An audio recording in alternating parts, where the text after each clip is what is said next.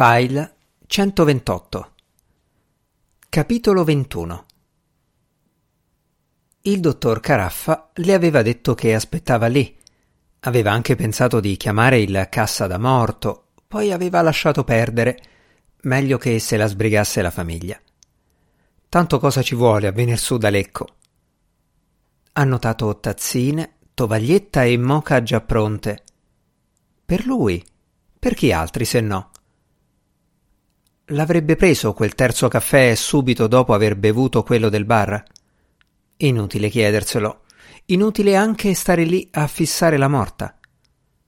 Apre la porta finestra che dà sul cortile per cambiare un po' l'aria alla stanza. Esce giusto in tempo per essere sfiorato dal mozzicone di sigaretta, la seconda della mattina che il sarto Benassi lancia nel vuoto. Guarda in su, vorrebbe dire che modi sono ma il sarto lo anticipa. Dottore! Il caraffa lo conosce. Benassi, bronchite. Come mai da ste parti? chiede quello. Il caraffa risponde. La tripolina. E agita in aria pollice e indice. Tempo un minuto e Clementina Benassi è lì, già le lacrime agli occhi e una domanda precisa. Ma era malata? Il dottor Caraffa non lo sa. Non risponde. Non saprà mai il motivo per cui gli voleva parlare. Sono più o meno le nove e un quarto del mattino. La Birce è smorta. Ci sta dopo la giornata che ha passato e la notizia con cui si è svegliata. Non vorrai mandarla su da sola? Butta lì la sapienza domestica rivolta al Bazzi.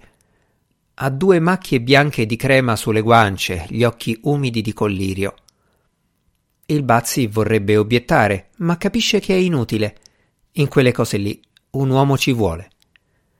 Vabbè, risponde, la carta igienica attaccata alla guancia.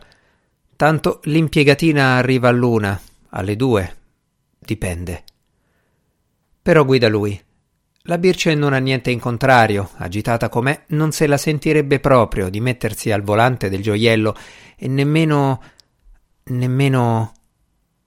Nemmeno? fa il Bazzi. Ecco, non ha mai visto un morto. Nemmeno il nonno ha voluto vedere, e solo all'idea. Allora se andasse su il Bazzi in casa della Tripolina e lei intanto in ospedale a vedere come sta l'Augusto.